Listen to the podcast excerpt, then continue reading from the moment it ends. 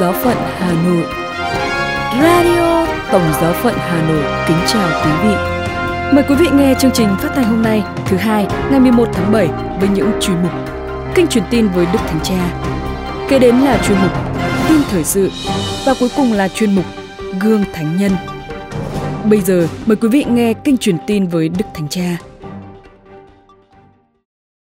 Trưa Chủ nhật ngày 10 tháng 7, tại quảng trường Thánh Phêrô, Đức Thánh Cha Francisco đã chủ sự buổi đọc kinh truyền tin với hàng chục ngàn tín hữu. Trong bài suy niệm ngắn trước khi đọc kinh truyền tin, Đức Thánh Cha diễn giải ý nghĩa bài tin mừng theo Thánh Luca, trích trong chương 10 từ câu 25 đến câu 37, thuật lại dụ ngôn người Samaritano nhân hậu. Bối cảnh đằng sau là con đường dẫn từ Jerusalem xuống Jericho, dọc theo đó có một người bị cướp đánh bị thương và cướp của. Một tư tế đi qua đó, thấy người ấy nằm ở đó, nhưng không dừng lại và tiếp tục đi qua bên kia đường. Thầy Lê Vi cũng vậy, tức là một nhân viên phụng tự ở đền thờ. Tin mừng kể lại rằng, trái lại, một người Samaritano đang đi đường đến đó, đến cạnh nạn nhân, thấy và động lòng thương. Thánh sử tin mừng muốn nói rõ rằng người ấy đang du hành. Vì thế, người Samaritano ấy, mặc dù có những chương trình riêng của mình và đang đi tới một mục tiêu ở xa, nhưng không viện cớ đó và để lại cho mình được gọi hỏi vì những gì xảy ra dọc đường. Chúng ta hãy nghĩ, Chúa chẳng dạy chúng ta làm như vậy sao? Nhìn về đằng xa, nhắm tới mục tiêu chung kết, nhưng chú ý nhiều tới những bước cần phải thực hiện. Ở đây và bây giờ để đi tới đó. Thật là điều ý nghĩa khi các Kitô hữu tiên khởi được gọi là những môn đệ của đường. Thực vậy, tín hữu rất giống người Samaritano. Họ cũng là người du hành như ông ta, một người lữ hành, Họ biết mình là người đã thành đạt, nhưng muốn học hỏi mỗi ngày, bước theo Chúa Giêsu đấng dạy rằng Thầy là đường, là sự thật và là sự sống. Môn đệ của Chúa Kitô bước theo Ngài, và như thế họ trở thành môn đệ của đường. Đi theo Chúa, Ngài không phải là người ngồi yên một chỗ, một người định cư, nhưng luôn bước đi. Dọc đường Ngài gặp dân, chữa lành các bệnh nhân, viếng thăm các làng mạc và thành thị. Vì thế, người môn đệ của đường thấy rằng cách thức suy nghĩ và hành động của mình dần dần thay đổi, ngày càng trở nên phù hợp với cách thức của thầy. Bước theo vết của Chúa Kitô trở thành người lữ hành và như người Samaritano học cách nhìn và cảm thương. Trước tiên là nhìn thấy, mở mắt nhìn thực tại, không ích kỷ khép kín trong cái vòng tư tưởng của mình. Trái lại, thầy tư tế và Levi đã thấy người bị nạn, nhưng làm như thể không thấy người đó và đi qua bên kia đường. Tin mừng dạy chúng ta nhìn, tin mừng hướng dẫn mỗi người chúng ta hiểu thực tại đúng đắn, ngày qua ngày vượt thắng những thiên kiến và thái độ duy giáo điều. Và rồi theo Chúa Giêsu, Chúa dạy chúng ta hãy có lòng cảm thương, nhận thấy những người khác, nhất là người đau khổ, người túng quẫn nhất và can thiệp như người Samaritano. Đức Thánh Cha nhấn mạnh rằng, đứng trước dụ ngôn này của tin mừng, ta có thể kết tội cho người khác hoặc tự kết tội cho mình. Chỉ tay trách người khác vì họ như thầy Tư Tế và Lê Vi hoặc tự kết tội mình, kể ra những thiếu sót của mình không quan tâm tới tha nhân. Nhưng tôi muốn đề nghị anh chị em một thứ tập luyện khác. Chắc chúng ta phải nhận ra khi chúng ta dừng dưng và tự biện minh cho mình. Nhưng chúng ta đừng dừng lại ở chỗ đó. Chúng ta hãy cầu xin Chúa làm cho chúng ta ra khỏi thái độ dừng dưng ích kỷ của mình và đặt mình trên đường. Chúng ta hãy xin Chúa cho nhìn thấy và cảm thương những người chúng ta gặp trên đường đi nhất là người đang đau khổ và cần được giúp đỡ, đến gần và làm điều mà chúng ta có thể để giúp họ một tay. Và Đức Thánh Cha kết luận rằng, xin Đức Trinh Nữ Maria đồng hành với chúng ta trên con đường tăng trưởng. Mẹ là đấng chỉ đường cho chúng ta, nghĩa là Chúa Giêsu. Xin mẹ cũng giúp chúng ta ngày càng trở thành những môn đệ của đường. Sau đây là phần tin thời sự với những nội dung đáng chú ý sẽ có trong buổi tối hôm nay. Đức Thánh Cha đau buồn trước sự ra đi của cựu Thủ tướng Nhật Bản Shinzo Abe, cựu Chủ tịch Hội đồng Giáo mục Philippines qua đời, và một giáo phận Malaysia tha thứ cho kẻ phá hoại nhà thờ. Bây giờ là phần tin chi tiết. Đức Thánh Cha đau buồn trước sự ra đi của cựu Thủ tướng Nhật Bản Shinzo Abe. Đức Thánh Cha Francisco gửi lời chia buồn đến gia đình cựu thủ tướng và người dân Nhật Bản sau khi ông Shinzo Abe bị ám sát vào thứ Sáu ngày 8 tháng 7. Bức điện ngày 9 tháng 7 do Đức Quốc vụ Khanh Pietro Parolin ký viết rằng Đức Thánh Cha Francisco vô cùng đau buồn khi biết tin về vụ ám sát cựu Thủ tướng Nhật Bản Shinzo Abe. Ngài gửi lời chia buồn sâu sắc tới gia đình, băng hữu và người dân Nhật Bản. Ngài nói thêm rằng, sau hành vi vô nghĩa này, Đức Thánh Cha cầu nguyện cho xã hội Nhật Bản sẽ được củng cố lại trong hòa bình và an toàn như bấy lâu nay. Cố Thủ tướng Shinzo Abe đang có bài phát biểu tranh cử trên một con phố ở thành phố Nara, miền Trung Nam Nhật Bản vào sáng ngày 8 tháng 7 thì bị ám sát. Ông được đưa đến bệnh viện và được thông báo qua đời vào khoảng 5 giờ chiều cùng ngày, theo giờ địa phương. Shinzo Abe là thủ tướng tại vị lâu nhất Nhật Bản. Vào năm 2019, ông đã chào đón Đức Thánh Cha Francisco đến Nhật Bản trong chuyến thăm lần thứ hai của Đức Thánh Cha tới quốc gia Đông Á này.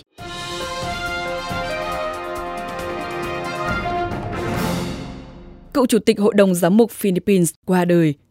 Đức Tổng giám mục đã về hưu Angelac Daimio đã phải chống chọi với những biến chứng từ ca phẫu thuật.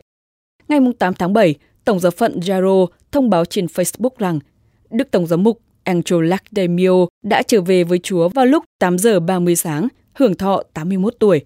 Hàng nghìn người, bao gồm cả những giáo sứ cũ mà Đức Thánh Cha từng phục vụ, bày tỏ sự tiếc thương và chia buồn với gia đình của Đức Cha. Giáo sứ San Nicolas de Tolentino ở Inoilo, nơi Đức Tổng giám mục Lac Daimio quản sứ từ năm 1980 đến năm 1986, vô cùng đau buồn trước tin tức này. Đức Tổng giám mục Lac Daimio từng là chủ tịch của CBCP từ năm 2005 đến năm 2009. Ngài từng là chủ tịch văn phòng giáo dân của Liên đoàn Hội đồng Giám mục châu Á và từng là chủ tịch Ủy ban Giám mục về giáo dân từ năm 1990 đến năm 2000.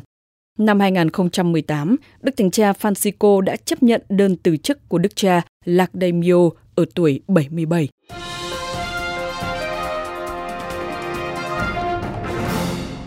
Một giáo phận Malaysia tha thứ cho kẻ phá hoại nhà thờ.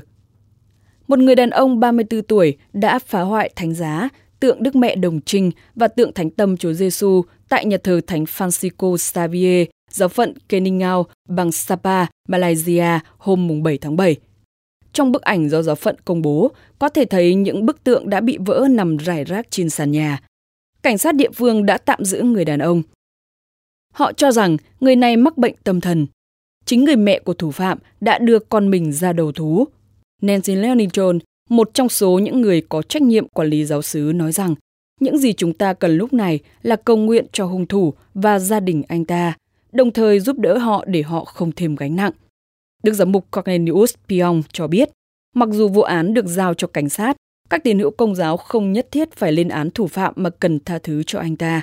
Ngài mời gọi mọi người noi gương Thánh giáo hoàng Gioan Phaolô thứ hai khi Ngài tha thứ cho kẻ ám sát Ngài năm 1981. Đức cha cũng mời gọi người công giáo tiếp tục cầu nguyện cho hung thủ, để nhờ lòng thương xót của Chúa, anh ta có thể được chữa lành. Đức cha cho biết, cây thánh giá hơn 40 năm tuổi và những bức tượng hơn 20 năm tuổi sẽ được giữ nguyên, không thay thế tượng và thánh giá mới, để mọi người luôn nhớ rằng con người cần được chữa lành bởi Thiên Chúa.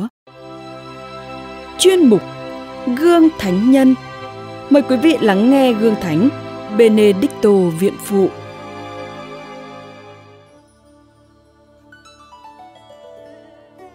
Thánh Biển Đức sinh khoảng năm 480 tại Nursia, nước Ý. Cha mẹ ngài có lẽ thuộc vào hàng quý tộc ở miền quê. Ngài lớn lên tại gia đình. Năm 14 tuổi, ngài được gửi tới Roma để bổ túc việc học hành. Sự suy đồi của Roma làm cho người thiếu niên nhà quê này khiếp sợ. Dầu có vú nuôi đi theo, thánh nhân trốn khỏi kinh thành. Hai hay ba năm sau đó, Ngài biết rằng Thiên Chúa muốn gọi mình sống đời tu trì. Cùng với vài người đạo đức, Ngài lưu lại ít lâu ở Enfader, cách Roma 30 năm dặm. Sau đó, một mình lên đường, Ngài tìm sống đời ẩn giật tu trì. Tại Subiano, Ngài gặp một ẩn sĩ tên là Romano. Vị ẩn sĩ nói, Bạn ơi, bạn đi đâu vậy? tôi trốn thế gian và đi tìm cô tịch. Romano khen ngợi ý định đạo đức của thánh nhân, khuyên ngài hãy kiên trì và ban cho những lời khuyên nhủ quý báu. Thầy cho ngài một bộ áo nhà tu, là một tấm da cừu, và chỉ cho ngài một cái hang. Nhận bộ áo nhà tu, biển Đức lần mò tới cái hang ở giữa triền dốc Monte Carlo. Ngài đã giam mình ở đó ba năm, thinh lặng cầu nguyện và ăn chay hãm mình. Thực phẩm Ngài dùng là rễ cây và ít mẩu bánh thầy Romano gửi tới bằng một cái thùng, cột dây thả xuống. Quỷ dữ tức giận vì các nhân đức của thầy dòng trẻ tuổi. Chúng dùng nhiều chiếc cám dỗ để lôi kéo Ngài bỏ sa mạc trở về thế gian. Ngài thường làm dấu thánh giá để xua đuổi các cơn cám dỗ. Một lần kia, bị cám dỗ nghịch với đức trong sạch, Ngài liền cởi áo và lăn mình vào bụi gai đến chảy máu ra. Từ đó tư tưởng xấu hoàn toàn bị đè nén và không còn quấy khuất Ngài nữa. Tuy nhiên, các mục đồng đã khám phá ra Ngài và danh thơm nhân đức của Ngài đã lan rộng. Một tu viện gần đó mời Ngài về làm bề trên, nhưng khi muốn chỉnh đốn những lạm dụng và muốn áp dụng một quy luật, Ngài đã bị một số thầy dòng bực tức khó chịu. Họ còn đi đến quyết định hãm hại người nữa. Đến bữa ăn, Thánh Biển Đức làm dấu thánh giá trên chén rượu như thói quen. Chén liền vỡ tan, Ngài nói với họ, Xin Chúa tha thứ cho các anh. Tại sao các anh làm như vậy? Tôi đã chẳng nói với các anh rằng chúng ta không thể sống chung được với nhau là gì. Vậy các anh hãy tìm một bề trên khác hợp ý với các anh hơn. Rồi thánh nhân tìm lại cô tịch để sống thân mật một mình với Thiên Chúa.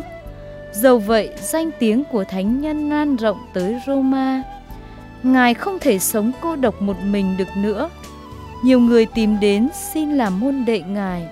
Tiếp nhận họ, Ngài đã phải thiết lập 12 tu viện nhỏ. Có những gia đình quý phái mang con đến gửi thánh nhân. Nhân đức các phép lạ của thầy dòng cao cả này đã gây nên nỗi ghen tức và cả đến việc vu oan nữa. Thánh Gregorio cho chúng ta biết rằng vì bị một linh mục ghen ghét xua đuổi, biển Đức phải rời bỏ Subiano.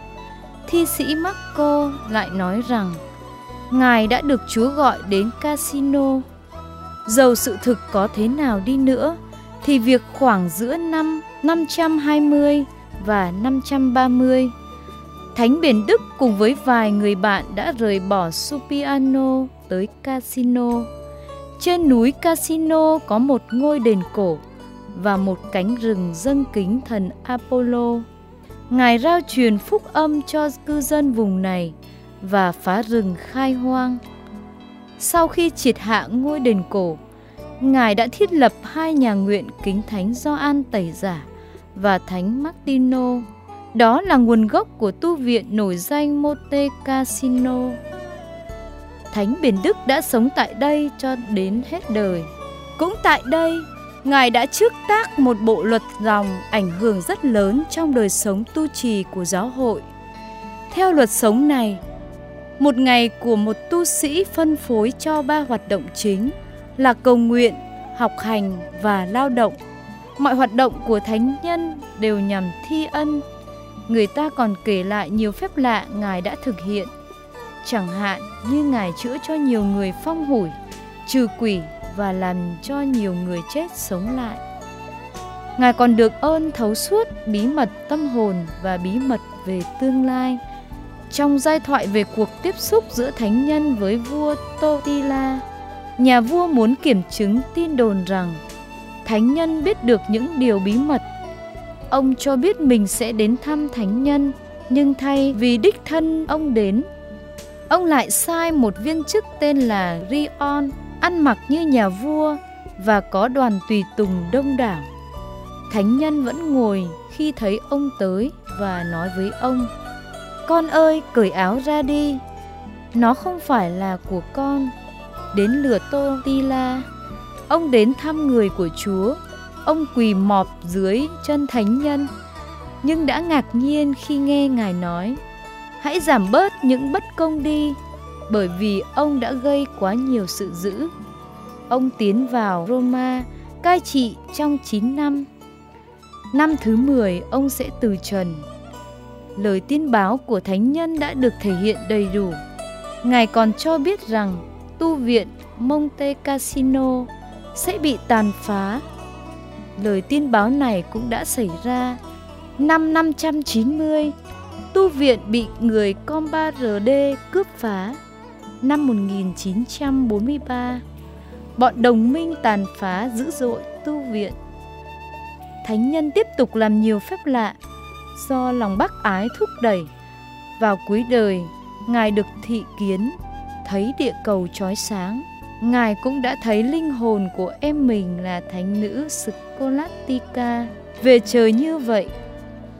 40 ngày sau, cái chết của người em gái, thánh nhân cho biết về cái chết của mình. Sau khi đào mộ cho mình, thứ bảy ngày 21 tháng 3 năm 543, Ngài từ trần như lời loan báo trước. Radio Tổng giáo phận Hà Nội xin chào và hẹn gặp lại.